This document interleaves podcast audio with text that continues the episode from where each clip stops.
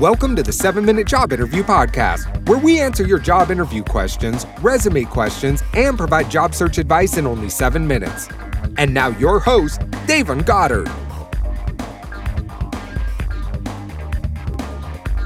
Hey, what's up? How's it going, everybody? And welcome to another segment of this 7 Minute Job Interview Podcast, where I answer your job interview, resume, and career related questions. Now, in this episode, we are talking about something really important. We're talking about following up after you apply for a job.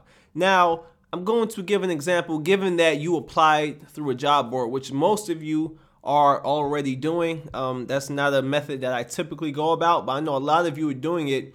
And I got some questions about how to follow up whenever you apply for a job, you didn't hear anything back. So let me give you an example on exactly how to do it. So let's say you go to Indeed.com, you find an entry level supply chain job that you're interested in. You apply through Indeed, and that's it. Okay, most of you, you move on. That's it. Go to the next job, use the same resume for the next job, this and that. Most of you do that, okay? You shouldn't do that, okay? Now that you have that job, make sure you take note of um, the company, the position, stuff like that, and follow up. Just I'll follow up the same day to be honest, just to let them know I submitted my resume. So here's what I'll do I'll go over to LinkedIn, go over to LinkedIn, go to the search box, and type in uh, what's the company name? So let's say FMC Corporation. Let's type in FMC Corporation. Okay, don't hit enter, just type it in. And then you're gonna see something that comes up. It's gonna say see people who work at FMC Corporation or something along those lines. Okay, you're gonna hit that. And then it's gonna pop up all of the people who work at FMC Corporation that currently have a LinkedIn profile and they put that in their profile. All of that information is going to come up. So here's what you do we're going for a supply chain job. So we want to reach out to a few people. One, we want to reach out to human resources, okay? Or administrative assistant. Okay, these people know everyone, and more than likely, they're probably the ones who posted the job, or they know they know the person who's hiring for the job. So always look for human resource or administrative assistant. Now, in order to do that, you will see on the left side, on the left column, after you've already pressed enter and you see the people name pop up who work at that company. The left column, the left column, you'll see something that says keyword or position. I can't remember but type in administrative assistant or human resources, okay? And see who that person is. Also, type in, since we're going for a supply chain job, type in supply chain.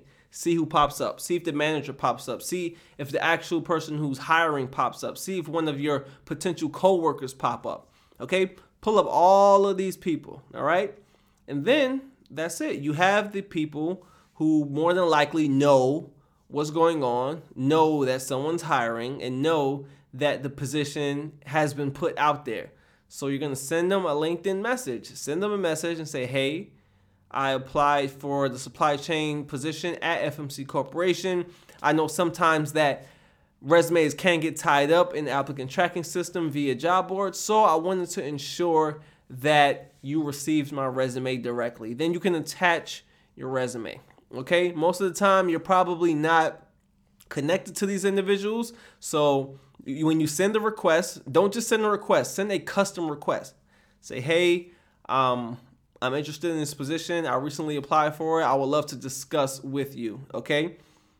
Send that note out in the form of a friend request on LinkedIn.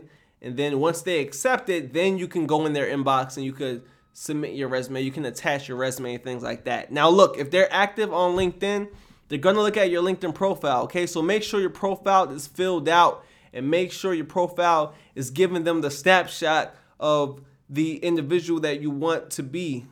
Hence, the person for that position that you're applying for. Okay. When they take a look at your profile, you want to say that, hey, I'm the person for the supply chain position. I'm the person for this. Okay. You should always make sure your LinkedIn profile is filled out to a T because if you don't take the time to invest in your personal brand and hook up your LinkedIn profile, then they're not going to waste their time with you. They're going to like, okay, this person didn't even put in the time to even tell us about their brand or what type of person they are. So why are we going to waste our time with them? That's not the person we want to hire. So that's how you should follow up. Once you apply for a job, jump over to LinkedIn, Find out the people who work at that company and reach out to them directly. You always want to do that. You want them to look out for your name, okay?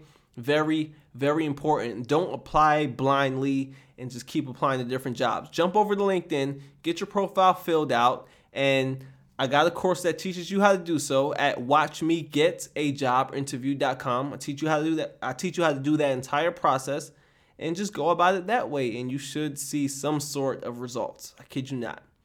Okay, guys, with that being said, that wraps up this session of the 7 Minute Job Interview Podcast. And of course, if you want access to my course on taking you from job search to job offer, that's at watchmegetajobinterview.com. I also have a job board for you guys, entry level and internship based, and you can reach that at secretsofthehire.com. So, guys, with that being said, I'll see you in the next episode.